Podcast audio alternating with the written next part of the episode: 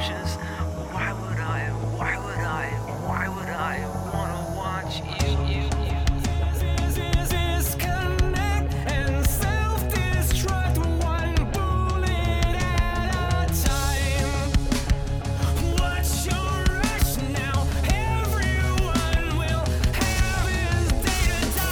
What it is, everybody? Welcome to episode 121 of Fish and Connor Saw a Movie. My name's David Pether. You can call me Fish. With me, as always, he's my favorite sack of shit. Connor, Connor McDuff, it's me, everybody. It's Connor McDuff. I'm singing a song and I'm gonna stop the song now. There we go. There's a good creative intro for you. It's hard. It's, I've done this a hundred and something times and I have to do something new every single time. It's a struggle. Leave me alone. Hi, Tracy. How are you? I'm good. How are you both? I, I, we're great. It's like we spoke a couple of minutes ago. That's how strange it feels right now. It just feels so familiar because I'm just so. We've been doing it so much. I'm ruining the illusion, aren't I? I'm sorry. How have you been, Fish? Good since we last spoke. I'm good. Yeah, we last spoke to, literally two minutes ago because we've done back to back reviews Yeah. of the Resident Evil movies. Because we're doing them a little bit in advance, because at the moment I'm in Canada and Connor is in charge of uploading shit. So this might not even be on air right now. Yeah, because Connor's pretty dreadful at uploading shit. As we're like any any responsibility given to me, I will I will find a way to screw up at least one aspect of it.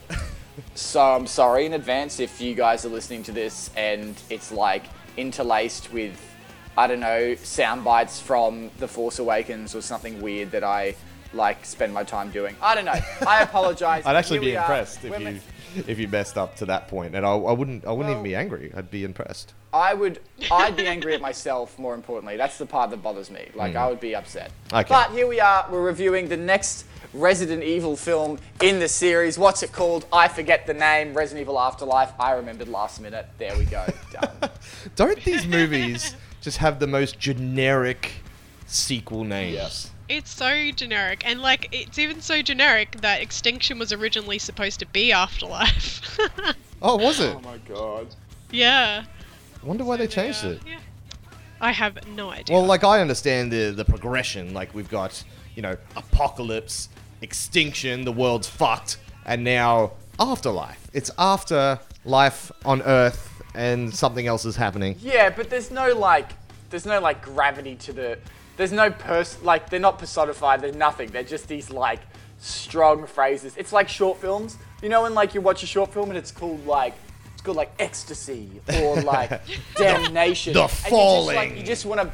Yeah, you just want to punch him in the face because it's like, great, I know nothing about your film and your title's garbage, mate. It's the same with this, where I'm watching it, I'm like, why can it not have something to do with Alice? Why can't it have something, why isn't it not called The Rise of Umbrella Corp or The Fall hmm. of, out, like, I don't know. Have some confidence in yourself, guys. You've made four of these films. People clearly aren't smart enough to realize you're ripping them off, so keep doing it. Do whatever you want. Nah, they just give up. Anyway, Resident Evil Alice's Afterlife. I'll- Alice's awakening is maybe what. it should be. Alice's I don't awa- Alice's well, how- extinction. Alice's apocalypse. that sa- that sounds like she's going through puberty. how's- yeah. the afterlife of Alice. Well, Just add Alice. like the even titles. the the last film, the one we're leading up to, is called the final chapter. Wow, they really went all out with that one. You know? Yeah. God. Not even the last stand. But it's really it's kind of confusing. You know, I, I would I would assume it'd be confusing to people who aren't aware of these movies because like I've watched them as they've come out, so I'm aware of their chronological order. But you know, when when you put Resident Evil movies in Google, the first thing that comes up is what order are the Resident Evil movies? so it's like Yeah. a common a common Yeah. question. well, I fully had to like check the years before I had got the films because I was like, oh, what am I getting? Yeah. am I getting the right one? like the, the the old school number system isn't a bad thing. Like even just have Resident Evil 4 Afterlife. I don't know. Yeah. That's just my opinion, but who cares about that? Quickly before we get into this one, I've been talking about like when these movies have been released, they've been at significant points in my lifetime. And this one came out in 2010. The one thing I, I mainly remember about it was its 3D. It was just as Oh, 3D yeah. was sort of kicking out, and I remember this looking fucking crazy in 3D. Like it was the the one that stood out to me the most of the the first couple of 3D movies besides Avatar, obviously. And that's what sort of stuck with me, and I remember it just looking kind of cool. So I went and I went and reviewed when I watched this. I actually went and bought the 3D Blu-ray so I could test that theory and see if it still stands up. So I'll talk about that. But I'd also just started film school at this time. So it was another significant point in my life. I was really into films. I was really into filmmaking and this new technology to come out and we were all very excited. I went and saw it with Chris Frank. Tracy, Oh, remember old Chris. Frank? We like me and Tracy used to study together back in the day. Uh, Chris was one of our good friends back there. But that's my little story. Connor, can you tell us this story? Resident Evil Afterlife. Go. So, Alice, as we left the last one, one of the big things that came up was that there was an army of clones. So, in this one, we get 30 seconds of her and her army of clones exploding, um, trying to kill Albert Wesker, and then they never pop up again the rest of the film. So, we have Alice, and she's hanging out. She's going to Arcadia, where all of her friends left to. She gets there, nothing's there but a beach. Again, why is there a beach? Didn't we already discuss that everything's been wiped out? Never mind, I'm not upset, whatever. She's at the beach, nothing's there. She finds Claire Redfield. She's got this spider thing attached to her chest. Don't worry, it's not really that relevant, so I'm not going to bring it up again. Claire doesn't remember anything. We don't find out why Claire doesn't remember anything. Don't worry, it's not that relevant. I won't bring it up again. They end up in a prison because they're flying a plane that she finds at a very convenient. Oh, Albert Wesker's meant to be dead. They find a plane conveniently and they fly that. Oh, someone needs help. So they land the plane in this really strange scene where they land a plane and they get there and then On the, the top of a are like, building. oh, we thought. You- yeah, we thought you were from Arcadia. And Alice is like, lol, no. What are you on? And they're like, damn, we're upset at you now. And anyway, she's introduced to these prisoners. They're completely surrounded by zombies, and of course, they need to escape the prison somehow, and they don't know how. And then there's a guy in a jail, and his name's Chris, and it's Chris Redfield, and they say, hey, he's like, let me out, I'm not crazy, and they're worried about trusting him or not. But that that's that's pretty much glazed over immediately once he's let out anyway, because they don't really go back to him being remotely nasty or evil. He's just fine. Because Chris Redfield, he's going to be fine. Anyway, they find a way out, of course, through a boat, and they get to Arcadia. Chris, Alice, and no, not yeah, Chris, Alice, and Claire. Um, Claire and Chris are, are siblings, which is only relevant for five seconds. Don't worry, I won't bring it up again. They're in the boat, and Albert Wesker's alive. And it turns out the boat is um, actually an Umbrella Corp. Arcadia was a trap set by Umbrella Corp to get people to come there so they can use them for experiments. So there's 2,000 people trapped with spider things on their chest. I brought it up again. I'm sorry. Maybe it is a little relevant. Um, and Albert Wesker's there, and Albert Wesker doesn't care. He just wants to kill Alice. And so they go full video game, and Alice becomes pretty irrelevant because it's Chris Redfield and um, Claire that are doing most of the work trying to mess him up, which is pretty fresh. I really like that moment. But we'll get into that when we review it. Anyway, Albert dies. They blow him up and shoot him a lot. He's obviously not dead. He gets away. They rescue everyone. Now they have Arcadia, and they're going to live and try and be the be what they've been searching for. But then last minute, 50, 75, I don't know, a lot of helicopters full of um, um, Umbrella Corp people fly over to the boat, and we cut to black. That's really fun and all, but I promise you that in the next film, that bit there is going to be about two minutes worth of plot, and they'll just neglect it as usual. And we'll never bring it up again.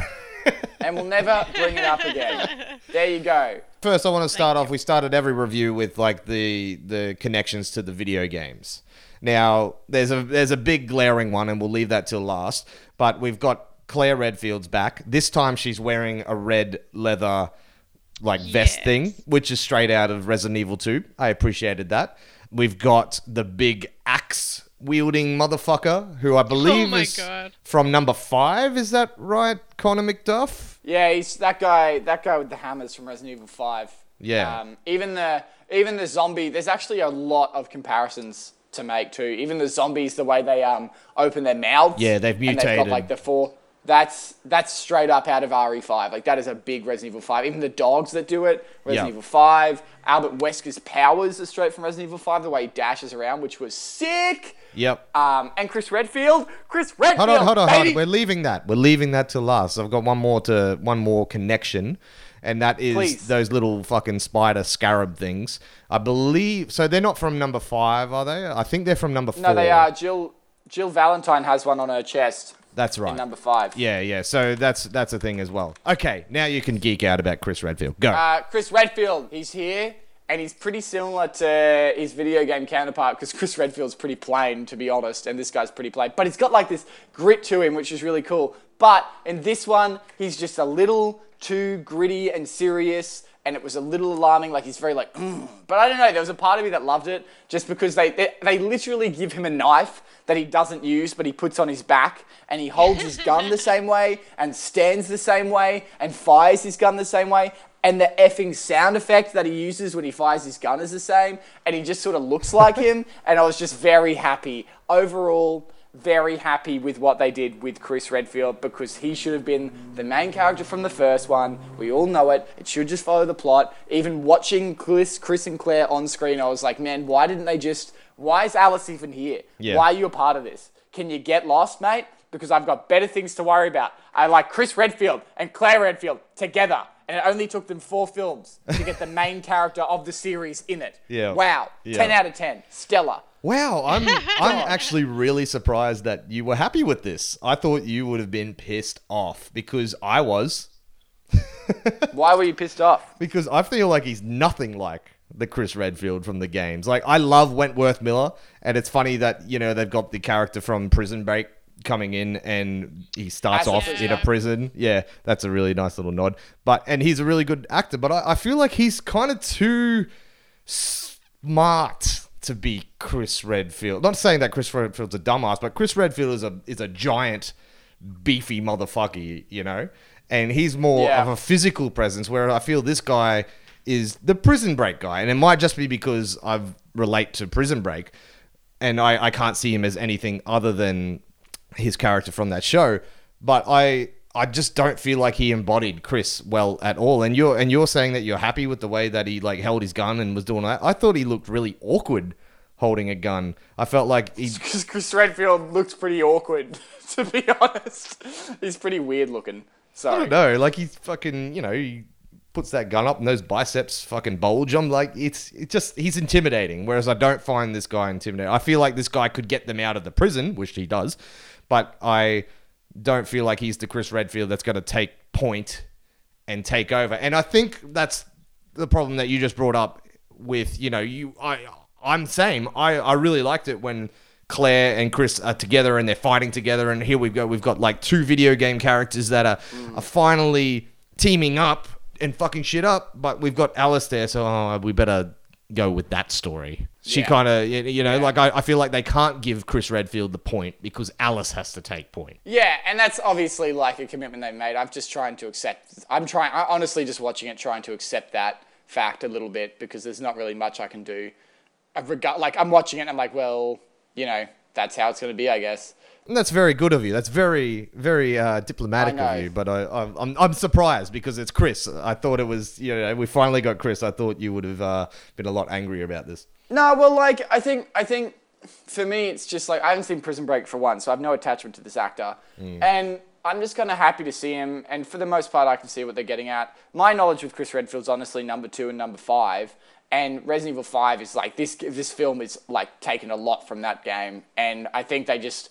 Just there, I don't know what it was. I just kind of saw a lot of similarities. There were things like how gritty he was, and how he was almost like he was always like, mm, like that's kind of his opinion, personality is, ooh, like look at me, um, mm. Yeah. And I was like, you're a bit of a wanker, mate. But for the most part, I, I, I had a lot of fun with it, and like and with that character anyway. Like I, I, I just that scene where him and Claire are fighting Wesker is just so satisfying to me. It just felt like I was playing the game again, watching Yeah. him dash around and getting your ass whooped by the bastard. Because if you've ever played Resident Evil 5, he's such a pain in the ass. You've got to kill him like four times. It's effed in the A.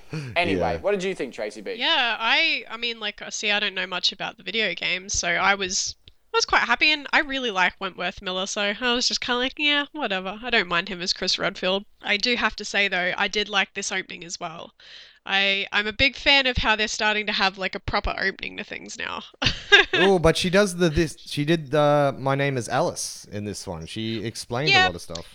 She did, but they also had a really cool scene before that that drew Mm-hmm. me into the film. So I was kind of like, I can I can deal with that. Is it not That fucking seemed- amazing. It's so cool. And I just like it's the symbolism of it as well, I think is really, really interesting.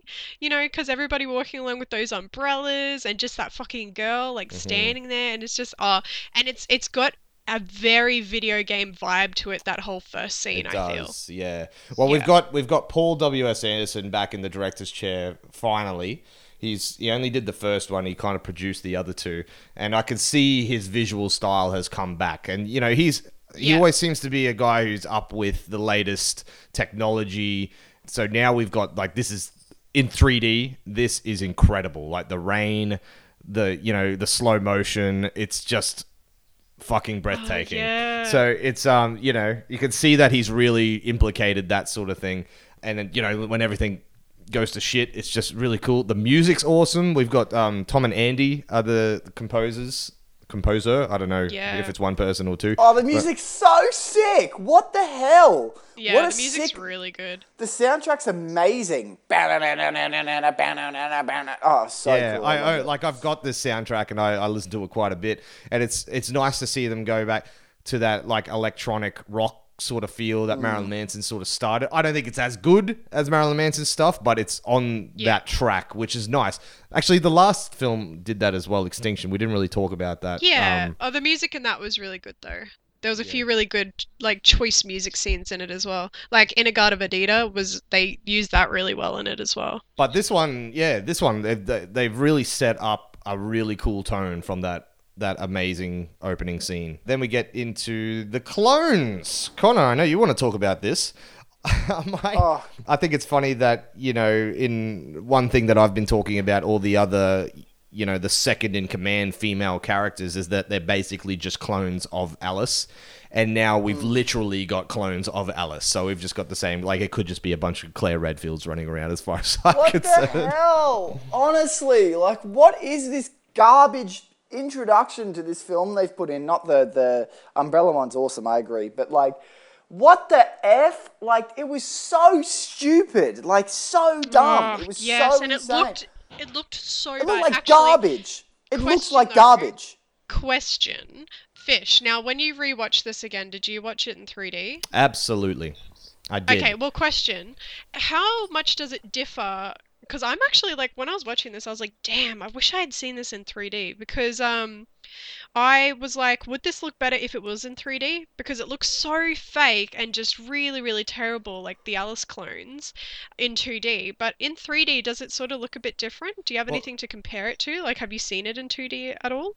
Uh, yeah, I have seen it in 2D. Um, I think when it first came out on Blu-ray, but this is the scene that I remember being blown away by in the in mm. the cinema watching it in 3D because it is totally catered for 3D. You know, she throws the ninja stars at the Yeah. thing. The bullet shell casings all come out of the screen.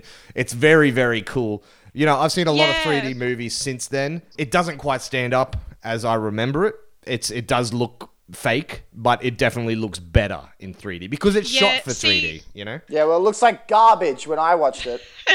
yeah, because that's what I was sort of thinking. Because there was a few shots, um, especially with the Alice clones. Like there was one bit where they're both standing on um, other sides of those Yeah, poles, yeah. and I sort of thought that might have looked a little bit better in 3D, just because you would have had that depth perception. Nah, it still Um, looks pretty lame. oh, okay, yeah. Do you want to 'cause know what also makes it lame? Is like it's an army of clones falling in a like like I don't know what the hell was happening. There was so much going on. It Well, was it's such funny- garbage. it's funny they try to do the same thing that they did in the last movie where we start on a clone getting killed. You know, and when one, when you see, you know, because we just see all we're seeing is Milla Jovovich kicking all kinds of ass by herself to start with, and then she Yeah. gets killed, and we're like, oh no, It's like, well, we know it's just a clone because they did this in the last movie. It's not. It's you've already done that trick, guys. You can't you can't pull the wool over my eyes again. Fuck you. Okay, but like on a bigger on a bigger scale, the scene itself is stupid, and then it's nothing later on. Like it just Yeah. visually looks like crap, and then Yeah. Albert Wesker literally nukes the place. Like, oh, there's that whole thing that we set up throughout the Yeah. entirety of the last film. We're just gonna blow it all up, and then he literally injects her with a serum to make her human. Like, Which yeah, which is the whole okay. thing. They've been building the Project Alice thing this whole time, and then turn it back into human. Okay, Which- that, that was, was like so so, silly. frustrating. I mean, it's uh, I can sort of see why they might have done it. They sort of did it so that they could sort of even the playing field Well, with she's her. And, you she's know, not- overpowered. She's way yeah, overpowered. well, that's like that's the way for them to sort of bring that back Yeah. down to level. But it just it pisses me off how they did it, you know. And It it, was was, a it's so frustrating. He literally, And he literally like does a little swivel in the chair, like she had him. Yeah. Any, any last words? And like fucking Oh, shoot him. God, just shoot him. yeah, like why why monologue? But okay, this is what Mm. pisses me off as well. Is like ah ah why are they doing it again? You can't build up something in one film if you're not gonna give the payout in the next one. Like it just drives me insane because I was quite happy to just sort of nod and go along with the whole Alice clones thing in Extinction because I was like, okay, It's they're gonna- building up to the next film, and I'm like, even though I fucking hate when they do that, you know, just to kind of have like something to be like, yeah, we're gonna make another film. I'm I'm okay with it if they actually pay up, and they didn't fucking pay up. They just gave us like five seconds because they wanted to do some like 3D wank bullshittery, and then fucking they're like, whoop, no, we're going into a different story now. Yeah, no, you're right. They literally go from the fact where she can do telekinesis, she's the most powerful person on the planet, her blood is like the most precious thing in the world, and she has an army of clones. That's what we lead into this movie with. It's like, fuck yeah, like, well, what's gonna, what's Wesker gonna do to balance this, the playing odds here? Yeah, and it just it's knocked down in the first like 10 minutes. Yeah, and it's it is a little bit disappointing, but I have to say because I have a, a bit of a problem with how overpowered she became, and yes, I am frustrated that they haven't like continued on the franchise, which they is becoming a common problem in these films. But I'm glad that she's human now, and I'm glad that like now she can. She's just like I was saying. I wanted her to be in the first one, uh, like in the last movie we reviewed, that she's just a human who can fight pretty good. But saying that, she's still a human who can who can survive a plane crash. Yeah. Yeah. Yeah, That's what a the big hell? thing to survive. And then, oh, and then you see Claire again, which is just so convenient. And Claire's like gone full Savage. evil gremlin, and like they took tear the spider off. Like that's a big deal. Like here's this character you think you know, and she's totally different. I was like, oh, that's cool. Like what's gonna happen? Like what's the story here? And like it's never explained. Like Literally, just take just this goes- this spider off and it's all good. Yeah, Yeah, they don't really like- talk about where the spiders come from, do they? Oh, They- oh no, they, they do. They they're in that little the in the But like, ship. what? Yeah. well, I don't understand. She escapes, but she's got the spider on her. So the spiders make them all like mental. But then, why would you even put the spider on them? Like, what? What relevance does it have if you can't control them anyway? They're Well, just a little crazy. I It think I think so they weird. are controlled. I think that's the deal, isn't it? So why didn't they get Claire back? Like they need experiments. Why didn't they take Claire? They just let her run off with the spider her. right. Like, well, they sort of show that scene later on where she got away from the, the helicopters and they take off, and it's it's doesn't it's flaky, it's stupid, but there I guess there is a reasoning. I'll always give just- that. I'll always give that to Paul W S Anderson is he does cover his bases in shitty exposition. Yeah. it's terrible, but at least he's covering it. He's done know? it, yeah, yeah. It's just like I don't know. Anytime the story tries to arc more than just a simple survival story, which they do quite well, it becomes pretty like I get pretty disappointed because I'm like, man, this is just another thing that I'm not going to actually understand or learn about because there's no depth to it. Like the whole them escaping the prison, that's the whole film really is them getting out of the prison. I looked at the timer. They get to the boat at like an hour 11 so there's like 20 minutes where they're not on the boat so the, most of the film is them on this on this in this prison trying to escape and they get out fine and a couple people die like that's the a prison, normal the prison thing, the prison thing is literally just a side mission too. Like the mission is Yeah. to get to Arcadia. It's just a big like scenic route that they've taken Mm-hmm. to come back to the story at an hour ten in. And the prison thing, it's it's fine. It's it's it's a cool little thing, but because because there's such a we're at the fourth movie and we've got such an overarching thing that they barely mention. It's like why do that?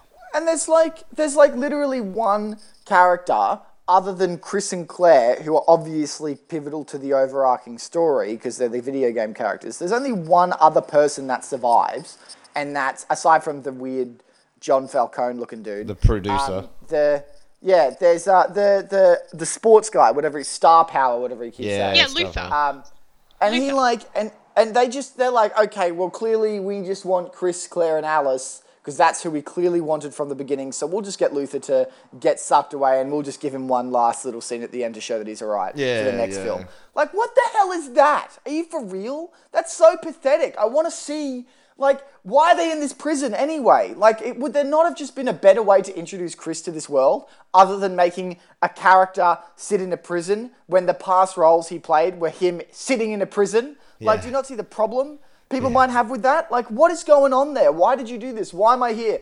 I get it. Like, there's that great slow mo scene where Mr. Axeman's running through the water and Claire shoots him with a bunch of coins. Great. Why is this in a prison? Like, why am I here? What benefit does this have to the overarching story? Not a damn thing. Not a damn thing. Except Chris Redfield. It's it's symbolic. yeah i've got to go back to the you know the what i feel was the driving force behind them making extinction was that they wanted to make a romero-esque sort of zombie film and this is very Yeah. romero-esque this is dawn of the dead this is their you know instead of being in a, in a shopping mall they're in a prison this is um the Walking Dead. They're in a prison in that. You know, they they're being very derivative of much better zombie films. And like that's cool, but they don't need it. They've got their own thing going on, and that's the Project Alice thing. That's the Umbrella War. Let's see that. We've done the zombie apocalypse thing. We've seen it happen. It happened in Apocalypse to a certain extent, and it mostly happened in Extinction. So we know the world's fucked. The zombies are a threat. Okay, let's let's make them the side note that they've pretty much been for you know most of this film these films and let's move on with the narrative but they want to give us that zombie movie again. And it's just a Yeah. little weird. It's it's such a weird segue. Like i don't understand.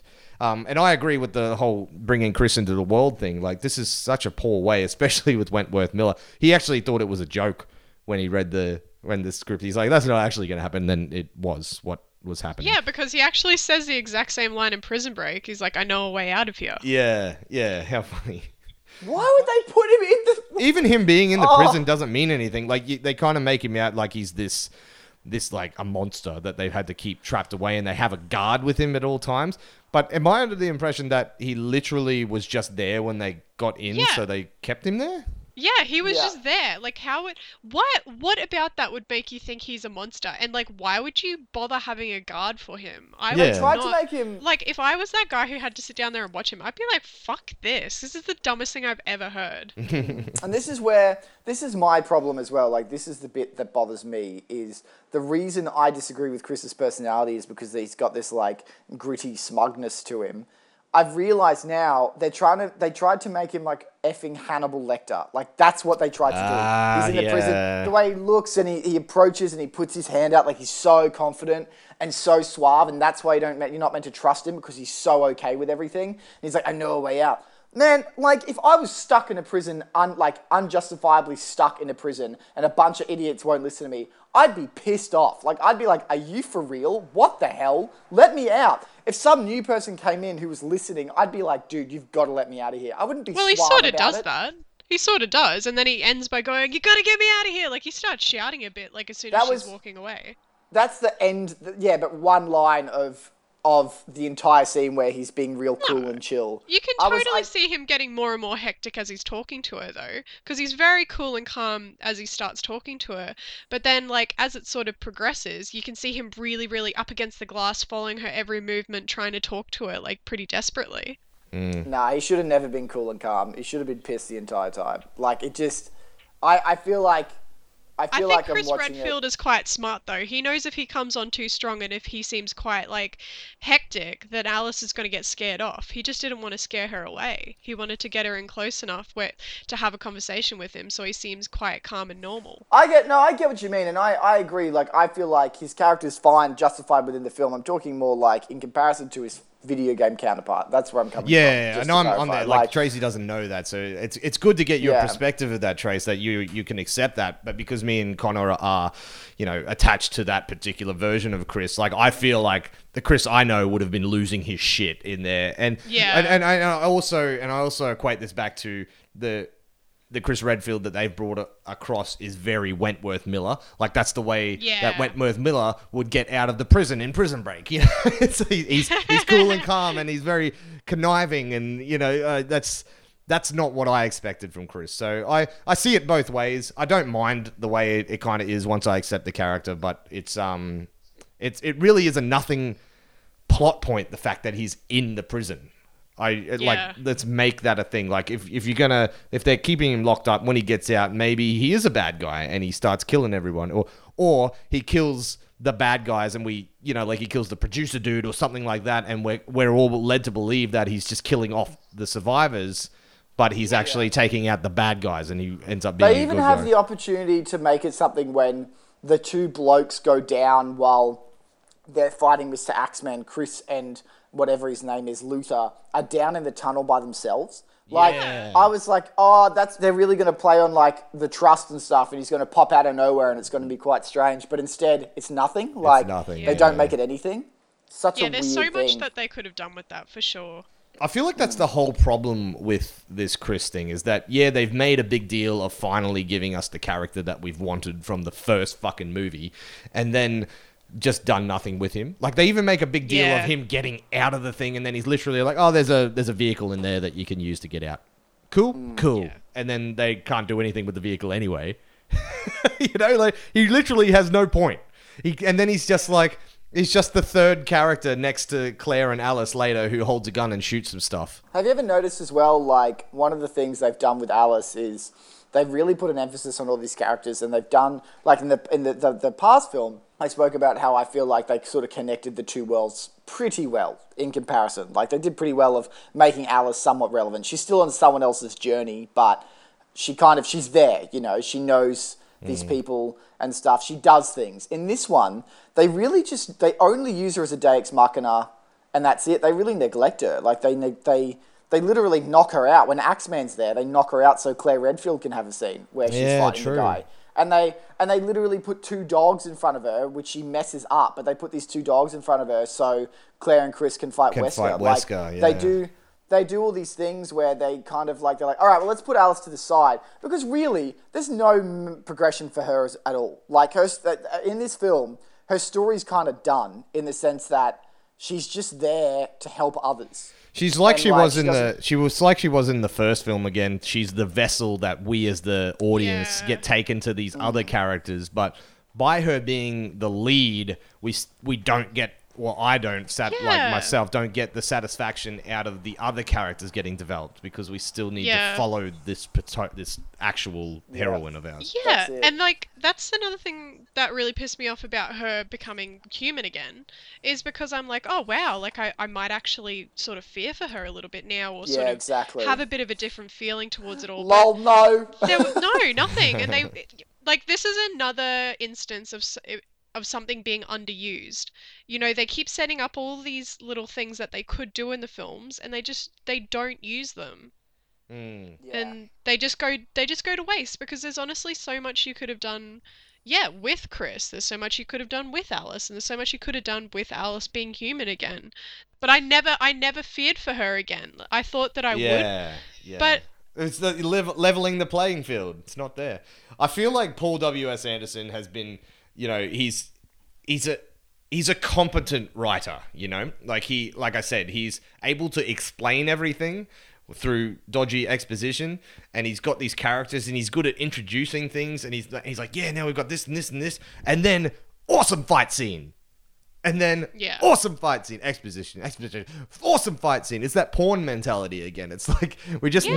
need to get from one fight scene to the next one because that's all he's really interested in, and that's what he does well. Which I can, you know, for the most part. Well, can I disagree because the opening clone scene was a trash heap and he did it terribly. What were you thinking, you fucking? I didn't think it was that bad. I thought it was only really bad when you, we saw two clones on the on the screen at the one time. But we've already talked about that. But talking about the style and the action and stuff, like there's a lot of style. There's a lot of slow motion. There's a lot of mm. like Oh he's my really God, he's really so much slow motion. and I I love it. Like I love the style. Like I love the slow motion to start with, But as we get through and every single fight scenes in slow motion, it kind of loses its effect, doesn't it? Yeah, and I actually, by the time we got to the end fight, like that big battle, I was like, "Fuck me! Can we please have something and like, just normal time? I'm so sick of slow mo." I think he just really wanted to show off, you know, the Yeah. technology. Um, and it and it works it's well for the 3D. It's definitely for the 3D. and it is like it's it's, yeah. incredible. Like it looks so good. Like the shower scene, there's water everywhere. The axe comes out at you. Like Claire like flips over the screen. It's it's all very cool. But can we just have a bit of speed ramping at least? Like that whole fight is in slow motion. Yeah, the whole and fight. So is the the final fight. Yeah, like pretty much everything in the final fight in slow Oh, the final well. fight ramps a little bit. I think the final fight's a lot better. Um, The but- final fight is baller as. I love it so much. The final fight's my fave. I love it. I think the final fight, like you said before, uh, Connor, it, it's good, you know, especially for me and you who are fans of the video game because it is Oh. basically playing a video game. It's like the boss has come and we're taking him down and he just won't die. And I like I appreciated that they finally done eh, done that and they've brought in the fucking song that's playing in it is um, a song from the Apocalypse soundtrack, um, The Outsider by Perfect Circle. Oh my god, when that came back in. Oh. Because like I said, I, I thrashed that Apocalypse soundtrack. And when that was like the main boss fight song, because it's like one of my favorite songs of all time and it's a really cool remix, it was really well cut together and um, I thought it was really effective to this scene. I just, I, man, that last when Wesker throws his shades. Oh, I did a bit of a cum. Like that was just the best thing I've ever seen. Because I had such a problem with the actor who's playing Wesker because he's like basically a wet blanket in every single scene he's in. And then like the last. He throws his shades at Chris, and Chris catches Chris them. catches and I it, it's a got such- distraction. I got such a stiff, and I was just like, and I'm so glad Alice had to watch, even though the dogs, which were exactly like they are in the game, just look dumb as hell. I'm just watching Claire and Chris get a whooping from Wesker, and I'm like, man, I feel this so much. And he's dashing around, and they're throwing punches, and he's just having a dash. He's throwing them around. Oh, ah, yeah. That was good. and like, and Chris is shooting at him, and Wesker doesn't even kill him. That's the bit I love because Wesker's like that. Like that's what I like. They nailed that. Like Wesker doesn't. He just doesn't try and kill him in the games as well. Like he just like the whole point is he's just like beats him up. Like it's all, it's all like pride for him, and I love it. And I'm just I was so happy. It's such a good little bit in the in a film that I overly di- overtly disagree. Over, never mind. I just like that moment. What did you think, Tracy B? How'd you feel about it? Oh, God, I don't know. It just.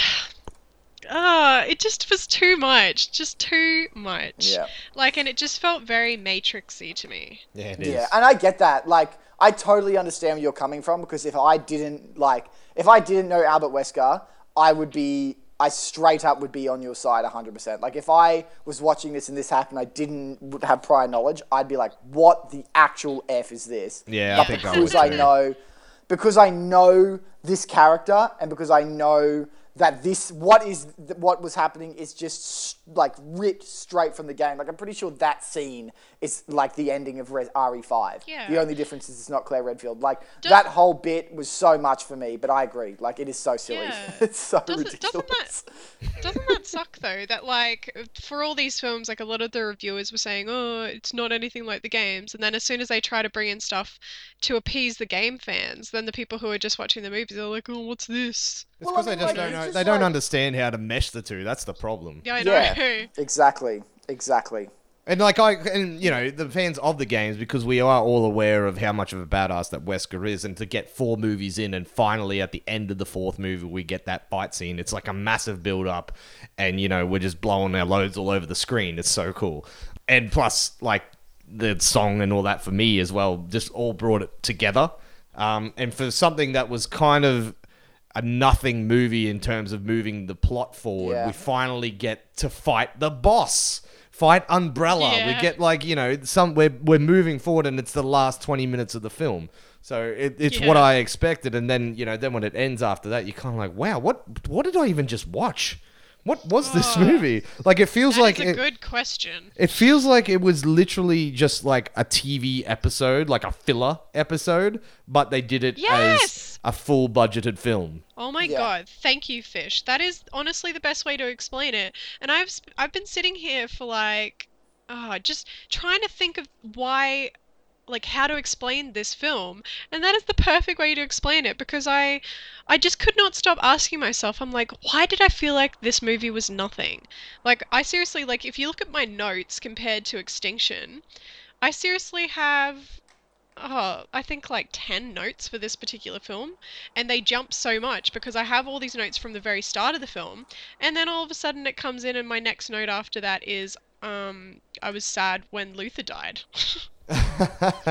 so that's like right near There's the end of the film when I thought that There's he no world. There's no world in this film. I think is why. Like we're going back to a city. The city's no name. They're in Alaska. Nothing's in Alaska.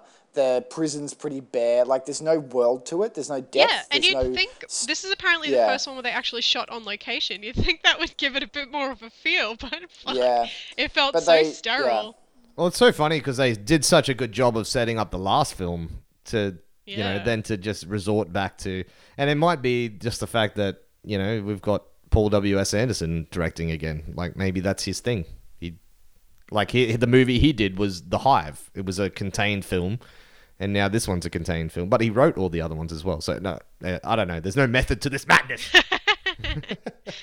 Speaking of that note, though, I really did like Luther as a character.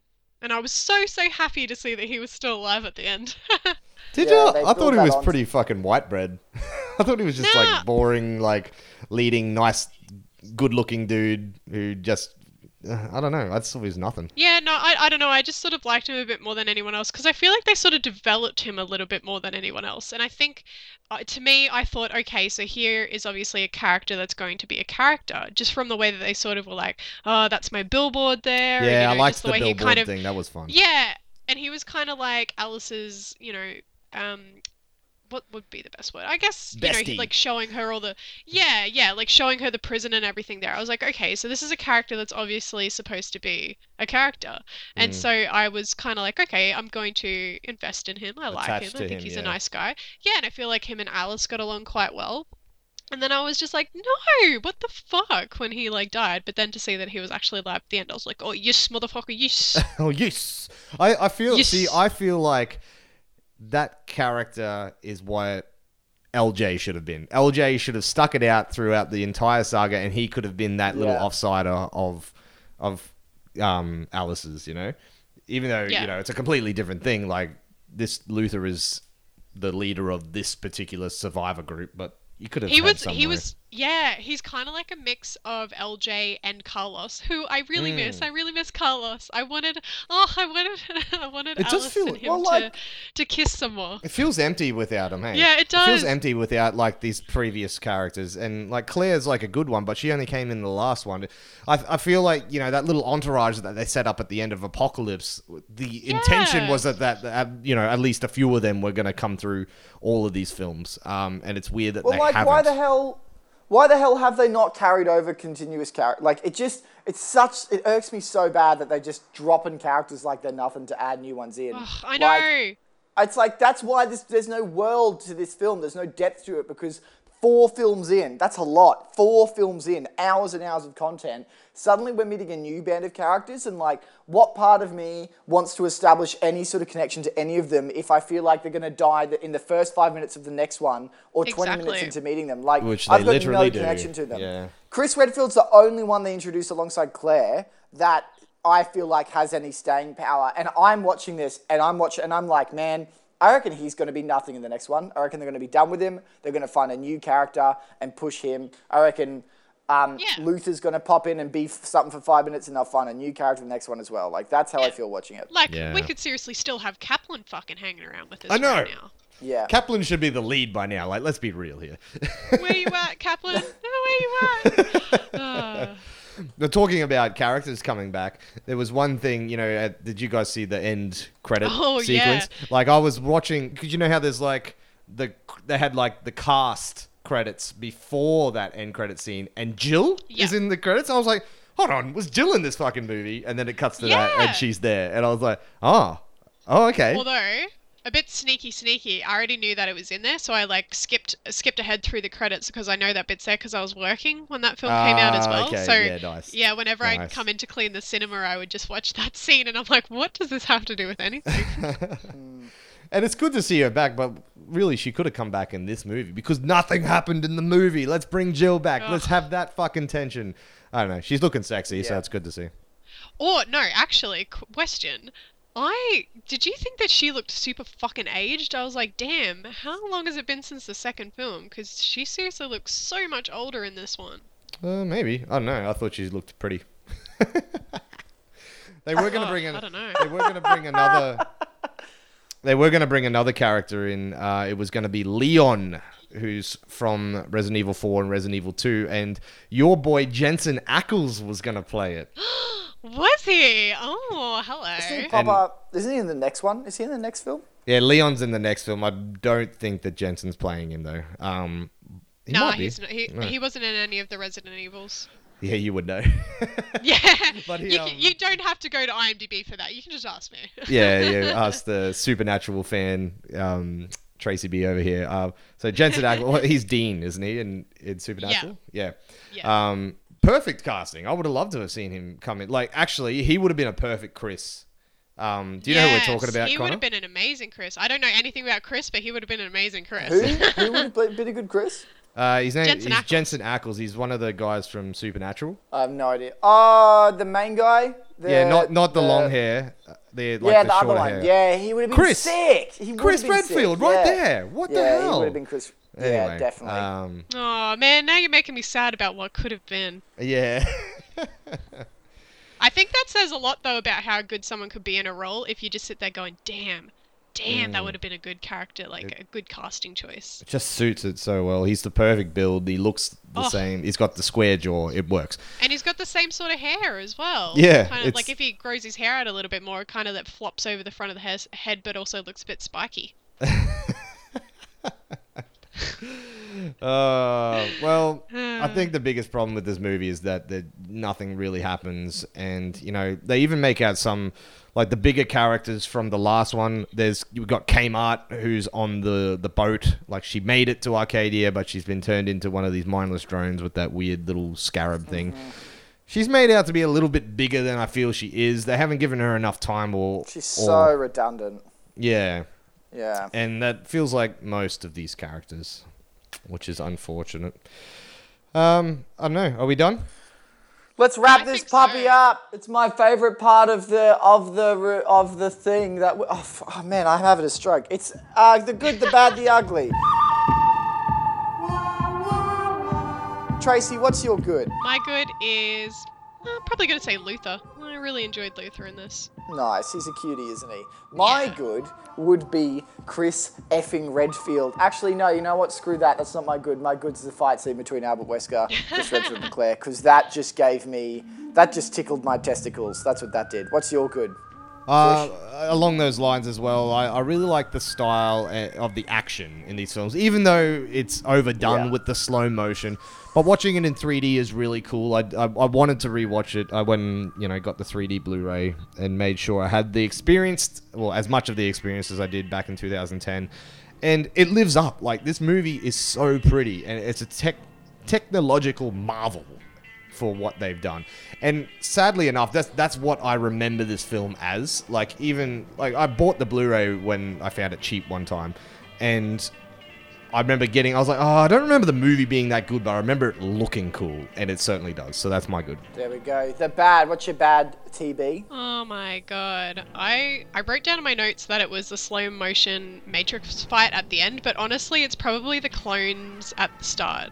Oh, actually no. You know what? My bad is the, gonna be the slow mo Matrix fight. Yeah. Connor. My bad would have to be just like the lack of, just the lack of commitment to any of the prior films. Like that's still something that's disappointing, and this one's pretty dodgy as well. Yeah, my bad's the the fact that this is just a nothing movie. like plot wise, narrative wise, this barely barely advances. And the fact that we've had to have a whole studio picture that doesn't take a step forward or as big a step forward as I feel it should. It's a bit silly, isn't it? Like, like, like I said before, I can expect this from a TV show. Like, this is episode seven, and they've got thirteen, and they just needed something. It would be enough. It would be enough for a TV show. And in fact, I reckon this probably would have been turned into a TV show if it was made now. Um, Yeah. but yeah, it's really not good enough. The Ugly, Tracy B. Ugly. Well, okay, so I decided that my ugly would be the Alice clones at the start. ah, nice. Yeah, that's a good one. yeah. My ugly. Oh man, yeah, that that clone scene just like broke me as a person. It just ruined me as a human being. like I'm scarred. I've got You're PTSD. withered. The thought. Yeah, So you're not- terrible. You'll never be the same again. My ugly is Chris. Like what they've done with him um, is just not good enough. We finally get the big character from the games, and it's this. I like Wentworth Miller, but this isn't good enough. Jensen Ackles, Jensen Ackles, Yay! please. Anyway, Yes. Let's All wrap right. it up. What's your What's your verdict, Tracy B? Oh my god, two out of five. And I just, I don't even really have anything to say about this film because it's just a whole big ball of nothing. Like, there, ah, there's, oh my god, it's so hard for me to even, like, think of, like, a few things that I really liked. Like, there was some fight bits I really liked. I enjoyed a couple of the characters. and That was about it, really. Like, it's just a whole mess of nothing. I like how defeated you sound. oh, I was defeated, especially because I liked Extinction so much. Or maybe that was a part of it, because I was sort of so amped up on the third one that I was like, oh, maybe the fourth one will surprise me as well, but fuck me. Connor. Yeah. Look, I didn't hate it, but that's only because Chris Redfield was here and Albert Wesker was there, and that fight scene at the end was baller as hell. But I can't really dictate that two minutes of a film makes the rest of it really good, and I I was pretty bored because not much happens, and I'm just over it because it's the same thing I've seen in two, three other films. It's the exact same thing. Bunch of characters are introduced, all of them die except for a couple, and then they're made redundant in the next one. So I can't really attach myself to any characters, and the fact that you keep setting up these big plot points at the end, but they never pay out in the next film, which is disgusting that you think that's okay, by the way. It's messed up that you deem it appropriate to set it up, perpetuate hype, build it up, go, no, no, no, we're still going to continue the story because it's not completed yet, but then make every point redundant to give us some stupid story about Alice helping a bunch of people get somewhere and then leaving them later. That's what this whole thing is. It's so annoying. I don't care. There's no attachment for me.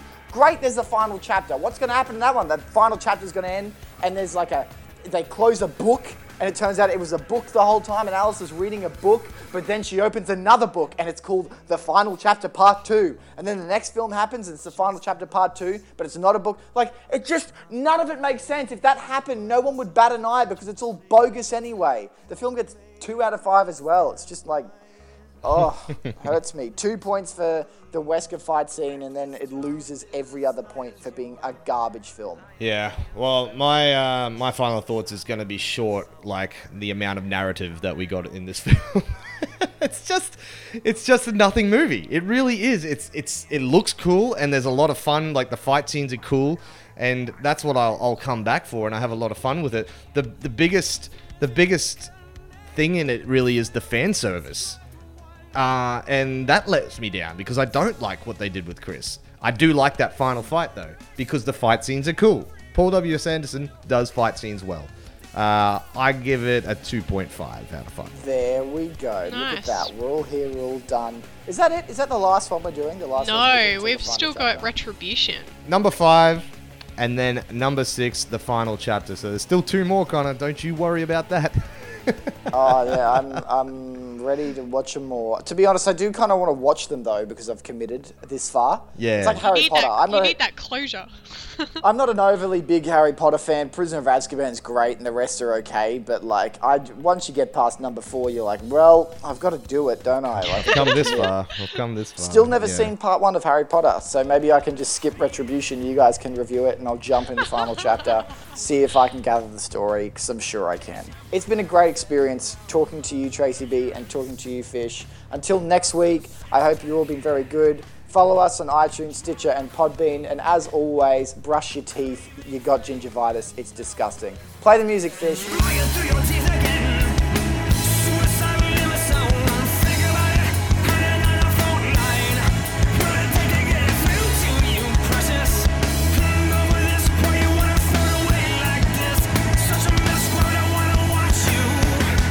You for listening to this episode of Fish and Connoisseur Movie. Fish and Connoisseur Movie does not own any rights to the film Resident Evil Afterlife, its marketing, or its soundtrack, and no infringement is intended. The track, Outsider Apocalypse Remix, is performed by A Perfect Circle. And the track, The Good, the Bad, and the Ugly, Titles, is performed by Ennio Morricone.